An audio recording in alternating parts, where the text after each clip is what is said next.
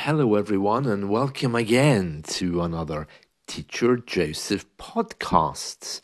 Well, this podcast is called Telling the Time because some of you have been asking me the correct way to tell the time uh, in English. So, for example, I'm just going to give you a few examples here, okay? So 1020 or 20 past 10 or for example 1040 or 2211 what is the situation with that and which one is more correct? Well of course digital clocks and uh, digital items which show us digital time are a little bit new into english so before that, we always had clocks with faces, and the clock face would tell us the time. So if you have a clock in your house and you look at it, and it's the the, the minutes are showing us 20 minutes after 10 o'clock, then that's 20 past 10. So the situation is that it begins on the hour it begins on the hour, and then each minute after that is past. Five past ten, six minutes past ten, ten past ten, eleven minutes past ten. You hear there that with every five minutes, I don't need to use the word minute. Five past ten, ten past ten, quarter past ten. So we don't say 15 past 10, okay? 20 past 10, 25 past 10, and half past 10. But if you choose a minute in between, it would be 7 minutes past 10, um, 11 minutes past 10, 25 minutes past 10. You could say if you wanted to, but you don't have to. It's only for the it's only for the the little numbers, you know. 24 minutes past 10. So 24 minutes past 10 25 past 10. Okay. Um, if you do accidentally add the word minute in, it's not a problem. Okay. It's just more like uh, an emphasis. Okay. Uh, but what you can't do is you can't say 15 past 10. So that would be quarter past, or you could say 15 minutes past 10. And then after half past, it goes the other way. It looks forward towards the next hour.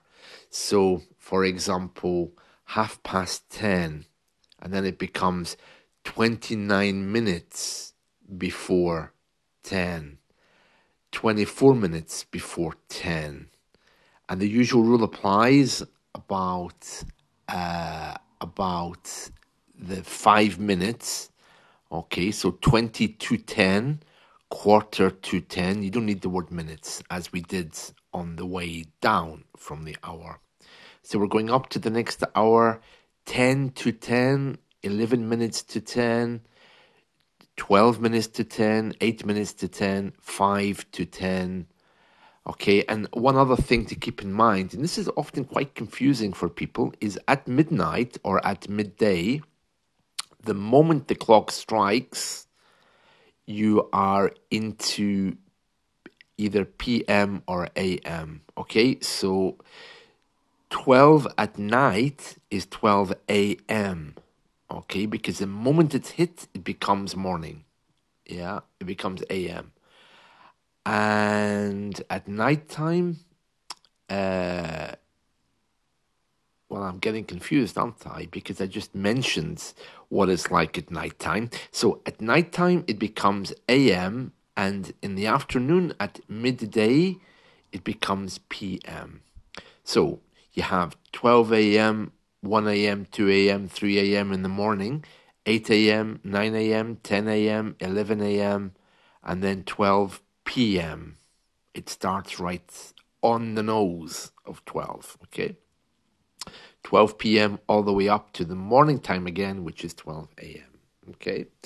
With digital clocks, it's so much easier. You just say what you see. Let me give you an example. So, uh, 1020, 1021, 1022, 1023, uh, 1048. It's always past, it's never before the hour. It just keeps counting, all right? The only other type of clock that you might hear is a 24 hour clock. When I say you might hear, you might hear about, I should say, or you might see the 24 hour clock. That's an interesting one. Um, it's used in our military. Uh, it's also used for um, uh, airport departures, and you sometimes see it on train stations. The 1413 train is now on platform one, for example. You know, so it's still quite common. You also see it on Windows on the computer, which is a bit strange because they don't really use it in America. I remember my American friend coming to visit, and she's looking at the airport departure board on her way back. Oh my God, what's this time? anyway, so they, they don't always use it. So uh, th- that's basically how easy the clock is. So the 24 hour clock, the, the military one, is a little bit different because you have, for example, 2 o'clock, 1400 hours, 3 o'clock, 1500 hours. Then you have 15, uh, you have 15, 15, uh, uh, you have 1530. Okay, so it, it can get a little bit complex. Okay, so if you see it, you should be able to work out what it is immediately. It's going to look a little bit like the digital, you know, but uh, the way they describe it, they don't say AM, PM. They uh, they would simply say it's 1500 hours. It's 1615 GMT.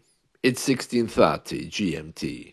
They always add GMT, which is Greenwich Mean Time, or UTC, which is Universal Coordinated Time, or I think America has EST, doesn't it? Eastern Standard Time. Um, I don't know uh, uh, why there's so many time zones like that, but um, I usually refer to GMT or UTC because it's more convenient for me if you ask me to calculate Eastern Standard Time, which is a local American issue, I wouldn't know.